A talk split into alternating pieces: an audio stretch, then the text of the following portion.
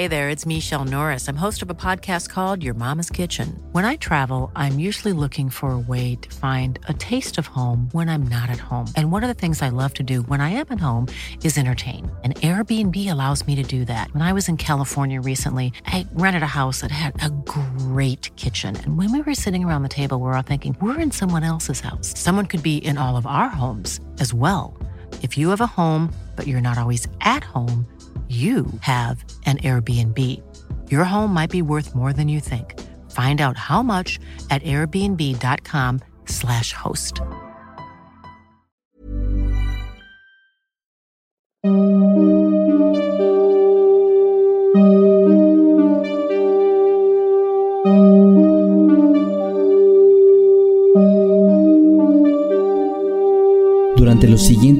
Minutos escucharás historias que podrían quitarte el sueño. Cosas que pasan con mayor frecuencia de lo que podrías imaginar. Anécdotas vividas por personas reales, como tú, como yo. ¿Estás listo para escucharlas? Así que ponte cómodo y apaga la luz, porque yo soy Emanuel Morales. Y yo Kevin García. Y estas son Las historias de Mundo Creepy.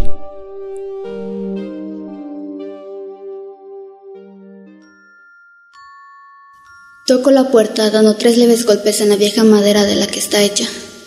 Me siento como una tonta al mirar un poco a la derecha y ver un timbre colocado sutilmente. ¿Cómo pude no haberlo visto? Sin duda alguna estoy nerviosa y no entiendo por qué. Esta no es la primera vez que hago esto. Respiro profundamente y me digo a mí misma que necesito cambiar mi estado mental. Si ellos notan inseguridad en mí, es probable que decidan no contratarme.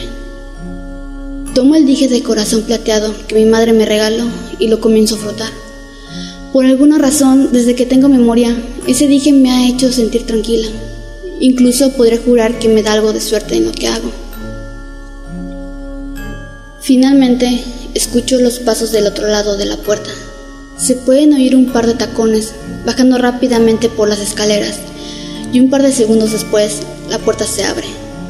Es la señora Peterson. Sonríe tan pronto como me ve y me invita a pasar. ¿Tú eres Fanny, la niñera? Me pregunta apresuradamente. Sin duda alguna, estos son los típicos padres que están ansiosos por librarse de sus hijos. Sí, soy yo. Mucho gusto, señora Peterson. Hablamos por teléfono esta tarde. Le respondo mientras ella termina de arreglar su largo y ondulado cabello. Me dice que recibió excelentes comentarios sobre mi trabajo por parte de los Anderson, mis clientes hace un par de semanas, quienes eran exactamente iguales. Una pareja alrededor de los 40, ansiosos por abandonar por unas horas a sus pobres pequeños, debido a que pretenden recuperar, de una forma un tanto ridícula, un poco de sus días de juventud. No entiendo cómo pretenden que eso funcionará. Supongo que lo averiguaré cuando llegue esa edad. Sonrío de manera cortés, como siempre. Ella me responde de la misma forma. Entonces escucho al padre bajar por las escaleras también. Él me saluda casi sin verme, mientras termina de acomodar su arrugada camisa color salmón. Bueno, te presentará a los niños, me dice la señora Peterson. Yo le digo que sí, y me encamina hacia su sala de estar. Los niños se encuentran ahí, mirando televisión. Ella me presenta al par de pequeños que cuidaré por el resto de la noche. Ellos son Sara y Christopher. Niños, saluden. Ella es su niñera, Fanny. Los niños me miran y puedo notar que se sienten cómodos con mi presencia. Sara se acerca a mí y me toma rápidamente de la mano. Me hace preguntas sobre lo que haremos. Su madre le pide que no me abrume con tantos cuestionamientos. Y ella muy alegre me pregunta al oído si la dejaré cepillar mi largo y rubio cabello. Le respondo con mucha ternura que sí, intentando ganar su afecto rápidamente. La señora Peterson sonríe y se alegra de que Sara se sienta cómoda con mi presencia. Christopher, por su parte, solo me saluda tímidamente. Y no me sorprende, eso suele ocurrir con los pequeños niños. Finalmente los padres deciden irse y me dan las típicas instrucciones y reglas de la casa. El señor Peterson me deja la mitad del pago y un poco de dinero extra por si los niños necesitan algo. Ambos besan en la frente a sus hijos y se marchan. Se escucha como ambos suben al automóvil y se alejan de la casa. Muy bien, niños. Sus padres me dijeron que los mandara a dormir a las 9.30. Pero si ustedes se portan muy bien y me hacen caso, los dejaré hasta las 10. ¿Qué les parece? Les digo con un tono muy alegre y amigable. Es importante que me gane su confianza. De esta forma podré controlarlos fácilmente y mi trabajo será sencillo. Ellos acceden. Sara y yo comenzamos a interactuar. Christopher mira la televisión y lee sus historietas de superhéroes. Todo resulta sencillo en las primeras dos horas. Dan las 10 de la noche y como prometí, a esa hora mando a los niños a la cama. Para este punto ya me gané su confianza, así que obedecieron lo que les pedí sin dudarlo. Me aseguro de que ambos se acuesten a dormir y bajo a la sala principal a ver televisión mientras los Peterson vuelven. Me siento feliz de que todo va saliendo bien. Fue de hecho un trabajo fácil y ahora solo tengo que esperar a que los padres regresen. Pasan alrededor de 20 minutos los niños ya deben estar durmiendo y yo sigo esperando a que pase el tiempo. De pronto escucho algo extraño. Son una serie de sonidos que asemejan muchos rasguños y estos provienen de una puerta situada muy cerca de la cocina. Qué raro. Los Peterson no mencionaron que tenían mascotas y estoy segura que si así fuera, Sara me lo habría dicho. Mm, tal vez haya un ratón o algún otro animal. Pienso, y mientras lo hago, vuelvo a escuchar los rasguños, pero esta vez más intensos que antes. Se multiplican, como si se tratara de muchas garras o manos arañando aquella puerta de madera. Esto es muy extraño y no puedo evitar sentirme asustada. Ahora estoy segura de que un animal no está provocando esto y no quisiera averiguar qué lo hace. Y de la nada, tan repentinamente como el sonido empezó, se detiene. Un poco más tranquila, vuelvo a sentarme, enciendo la televisión y con dificultad alejo mi mente de pensar en eso que ocurrió. Después de un rato, escucho una planta superior una serie de pasos. Esos deben ser los niños. Subo rápidamente y visito sus habitaciones. Ambos se encuentran dormidos. Qué extraño. Probablemente fue mi imaginación. Me digo a mí misma, mientras bajo lentamente las escaleras y entonces se escucha una pequeña risa proveniente de la planta superior, seguido de un murmullo que puedo apenas descifrar. No, no fue tu imaginación. Respiro agitadamente, ahogando un grito. Me siento aterrada y con escalofríos recorriendo todo mi cuerpo. Se me va el aire unos momentos. Pierdo el control de mi cuerpo, el cual se paraliza apretando cada músculo, evitando que yo pueda moverme. Estoy aterrada, pues esos murmullos se escucharon dentro de mi cabeza. Estoy segura. Eso, eso no tiene sentido, pero es cierto. Se escucharon dentro de mi mente. Recupero paulatinamente el control de mi cuerpo, solo para girar mi cabeza hacia todas las direcciones, intentando encontrar el origen de esa voz dulce, casi como de un niño casi como si se tratara de Sara o Christopher. Estoy paranoica, no hay duda de eso. Pienso mientras subo de nuevo las escaleras, a pesar del miedo que siento, pues necesito revisar una vez más que los niños se encuentren bien. Primero visito la habitación de Christopher, ya que es la primera que se encuentra en el pasillo. Puedo verlo en su cama recostado, durmiendo como un ángel. El verlo me tranquiliza. Me ayuda a pensar que todo esto fue solo mi mente, haciéndome una broma muy pesada. Ahora que lo pienso bien, debo estar muy paranoica en verdad. Recuerdo que desde que hablé por teléfono con la señora Peterson hace unas horas, sentí algo muy extraño en mi cuerpo. Una sensación de inquietud y malestar que yo intenté atribuir a la comida de mar que había cenado la noche anterior. Después, cuando llegué aquí, volvió a mí ese malestar extraño casi como si se relacionara directamente con esta familia.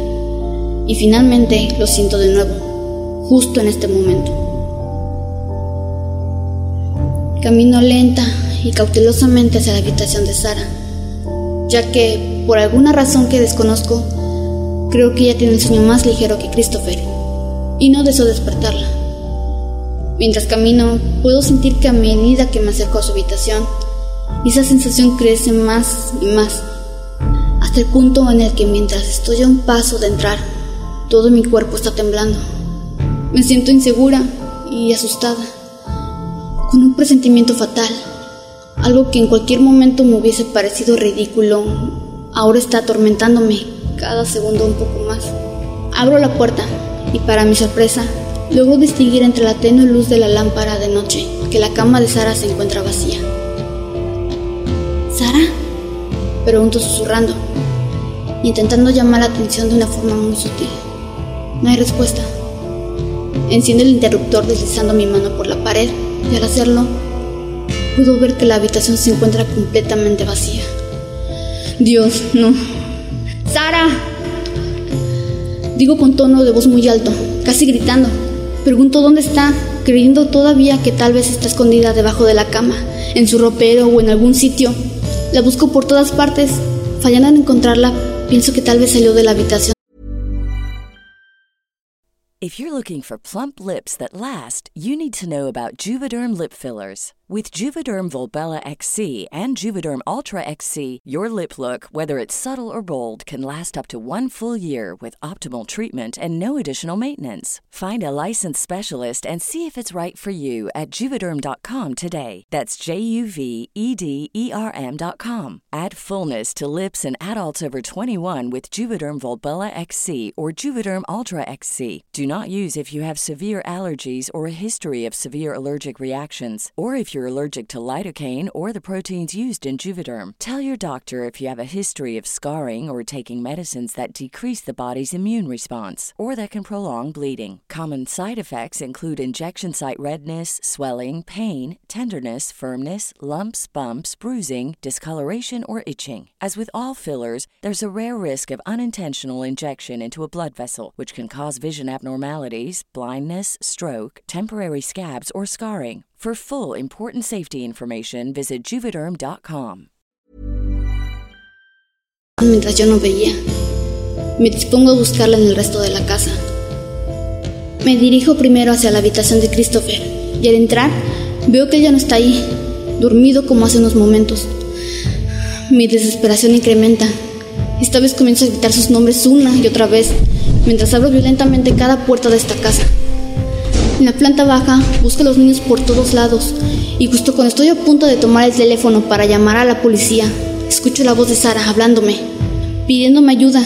Su voz proviene de la misma habitación en donde escuché los rasguños de la puerta. Venciendo el miedo que esto había provocado en mí, me dirijo al lugar y entro rápidamente. Mientras lo hago, y antes de tener tiempo para reaccionar, siento un terrible golpe en mi cabeza. Solo veo todo desvanecerse y siento como mi cuerpo cae al suelo descontroladamente. Finalmente cierro los ojos. Siento como soy arrastrada lentamente por el suelo.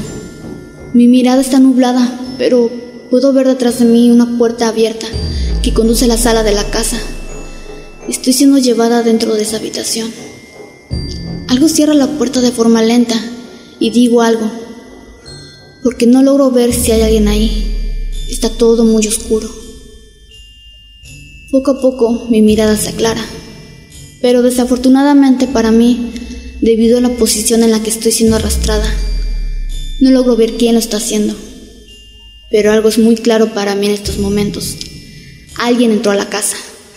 Alguien sacó de la cama a los niños y probablemente estoy siendo dirigida al mismo destino que ellos. Tengo miedo, mucho miedo. Estoy completamente aterrada. Quiero gritar, pero una cinta adhesiva gruesa cubre mi boca, ahogando mis gritos y súplicas. Quiero moverme, pero mis brazos y piernas se encuentran atados con una cuerda que me lastima. Estoy perdida. En verdad estoy perdida. No quiero morir. No quiero morir. Tranquila. Debo calmarme. Tal vez haya una oportunidad de salir de todo esto. Si tan solo pudiera ver al menos quién carajo me está secuestrando. ¿Qué? ¿Qué es eso? Hay una luz proveniente de un bombillo colgado en el techo. Ahora que mi visión está mucho más clara, tal vez pueda ver algo en la habitación que me ayude a escapar. La luz tenue que emite el bombillo es suficiente para que yo pueda ver, completamente horrorizada, las atrocidades que se encuentran ahí. Hay un olor nauseabundo a carne podrida, a sangre. La habitación está infestada de cadáveres, los cuales se encuentran completamente irreconocibles. En las paredes se pueden ver horribles símbolos demoníacos que me hacen sentir que realmente entré al mismo infierno. Comienzo a llorar descontroladamente. Mientras tanto, me coloco en una silla. Pasan un par de segundos y escucho unos pasos detrás de mí, los cuales se dirigen por un lado de la silla. Y entonces, cuando puedo ver, con una mezcla entre sorpresa y miedo absoluto, que quien está realizando todo esto es... es Sara. Ella comienza a sujetarme de la silla con mucha fuerza, mientras me mira y sonríe de una forma diabólica. Intento hablar con ella, pero la cinta se encuentra sujetada firmemente y lo único que emito son sonidos irreconocibles. Entre la oscuridad emerge una figura a la que puedo reconocer poco a poco. Es Christopher. Él se encuentra sosteniendo un tubo de acero, probablemente con el cual me golpeó antes, dejándome indefensa para que esto se llevara a cabo. Él, por su parte, no me mira. De hecho, puedo notar tristeza y miedo en su rostro. Mira cabizbajo y le dice a Sara, por favor, Sara, no me obligues a mirar. Ella hace caso omiso a sus palabras y sigue sujetándome firmemente. En cuando termina de hacerlo, comienza a hablarme, con una voz horrenda, como si cientos, miles de gritos de dolor se escucharan mientras ella se dirige a mí. Ella me pregunta, entonces, ¿me dejarás cepillarte el cabello? Comienzo a mirar hacia todos lados, completamente desesperada, mientras una mezcla de horror e impotencia me invade, lastimando gravemente mi cordura, haciéndome sentir que estoy muy cerca de morir. Sara, por lo que esa cosa sea en realidad, se acerca a mí nuevamente y de uno de sus bolsillos saca una navaja, con la cual corta de manera lenta y perversa su lengua. Mirándome y sonriendo, es algo horrible y asqueroso.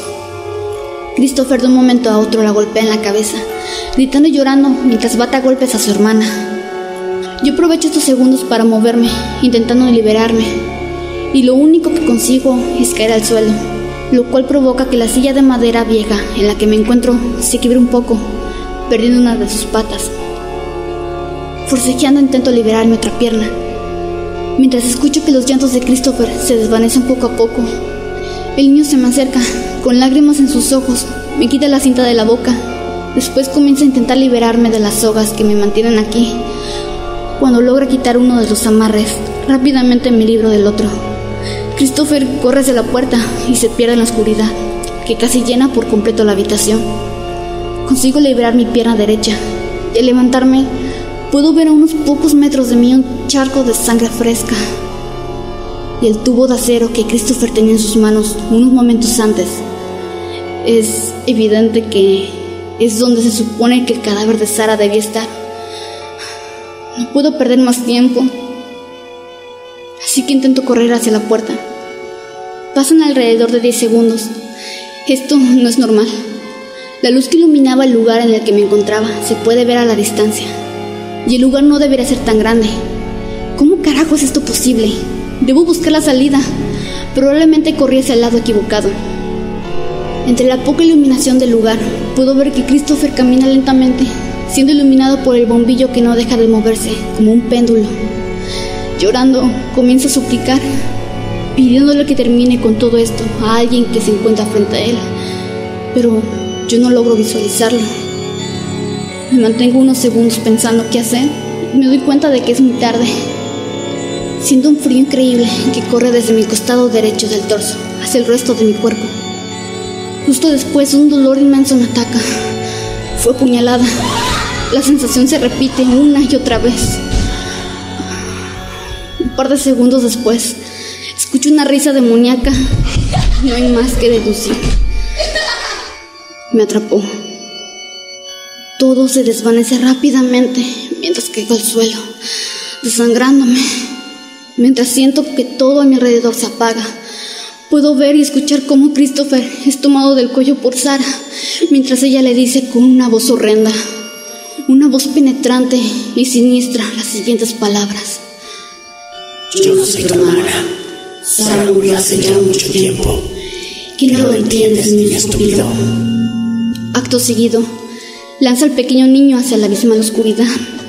Y en este punto, no sé si sus gritos fueron ahogados o simplemente yo ya no puedo. No puedo escuchar nada. Ya no. Ya no puedo ver. No puedo ver nada.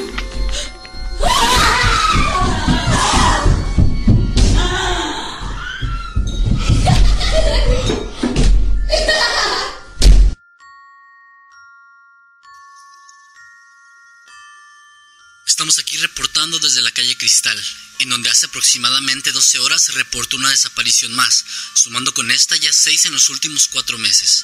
En esta ocasión se trata de la desaparición del pequeño niño de la familia Peterson, Christopher, quien la noche anterior se encontraba siendo cuidado por su niñera Stephanie Hess, una joven universitaria de 21 años, la cual también está en estatus de desaparecida y era sospechosa principal de este caso. En la madrugada de hoy, alrededor de la 1 am, los señores Peterson llegaron a su hogar, encontraron a su pequeña hija Sara dormida en su habitación, pero no había nadie más. La policía ha buscado en toda la casa y a sus alrededores, pero no han podido encontrar ningún rastro sólido, excepto por un dije plateado con forma de corazón que fue encontrado en una de las habitaciones vacías de la casa. El dije estaba cubierto por sangre. Aún no se nos ha revelado a quién le pertenece o si la sangre podría dar algún paradero sobre el pequeño Christopher o Stephanie. La pequeña Sara no ha podido dar la información al respecto, ya que ella aseguraba que solo recordó haber sido a la cama después de un par de horas con su niñera. Seguiremos la noticia hora por hora.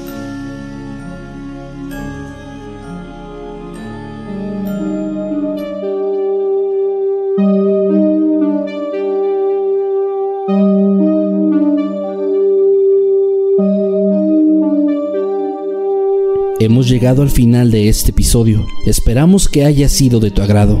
Recuerda que puedes escucharnos cada lunes y que puedes seguirnos a través de todas nuestras redes sociales como arroba emanuel-night y arroba Kevin Masketman. Buenas noches. Y dulces sueños.